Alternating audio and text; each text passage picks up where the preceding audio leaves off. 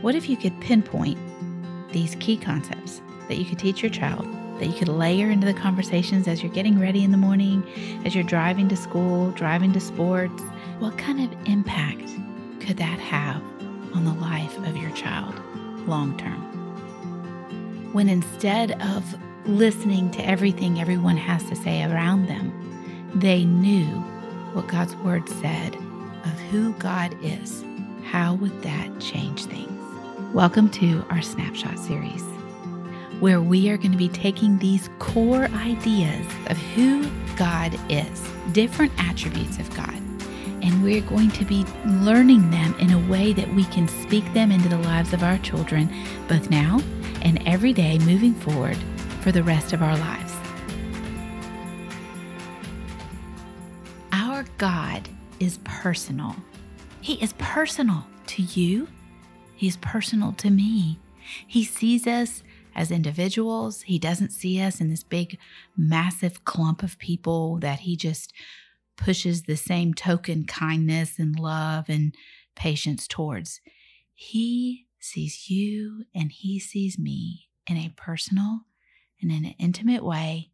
And he wants us to walk with him in the confidence that he sees us this way. It says in James 4 8, draw near to God and he will draw near to you. Jesus himself, his name Emmanuel means God with us in Matthew 1 23. Over and over in the Old Testament, God is saying, I am a friend to the upright from Proverbs. In Psalm 25 14, he says, The friendship of the Lord is for those who fear him, and he makes known to them his covenant. And Jeremiah 9:24 I think is just this beautiful invitation of how God says to you.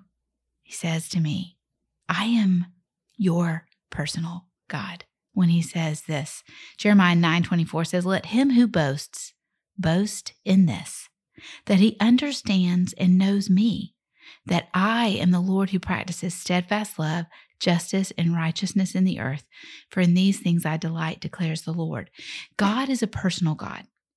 And this piece of truth can sometimes get lost on our kids. Now, remember, we are talking about layering the truths and the attributes of God into conversations with the purpose being that we're setting the soil in place, uh, creating an environment that the Holy Spirit will come and begin to do His work of calling that child to Himself or calling that child to salvation.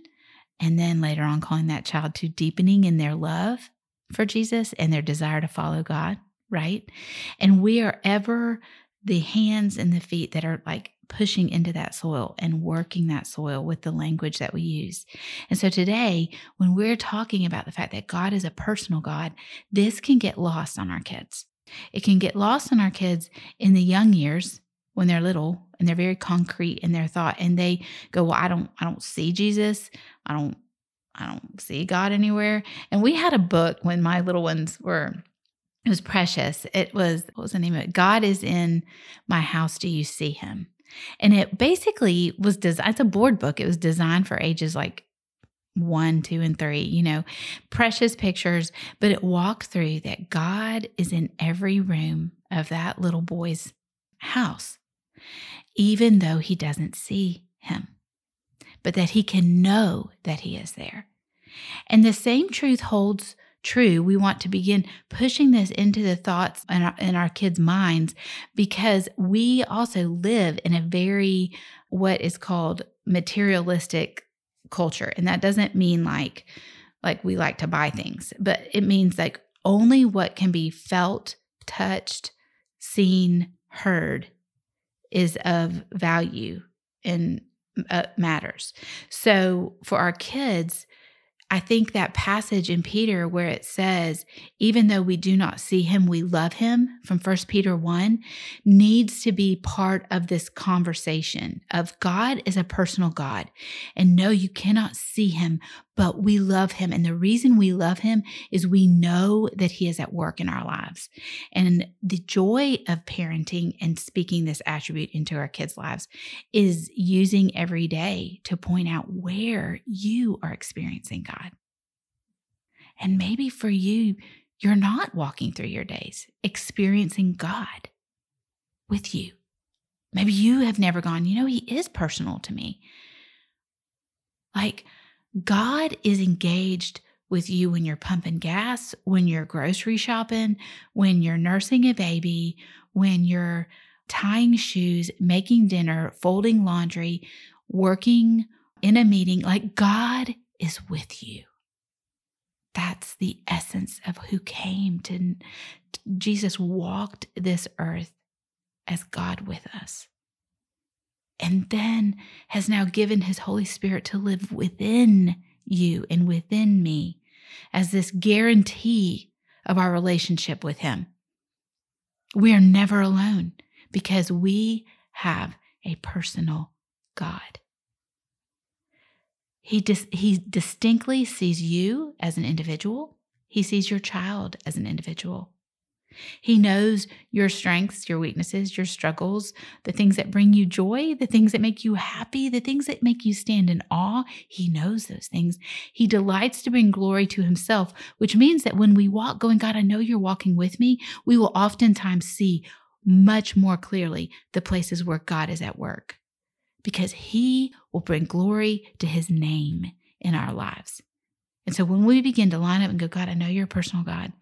I've never walked this way before. I've never thought of you this way, but I want to see you at work today in my life.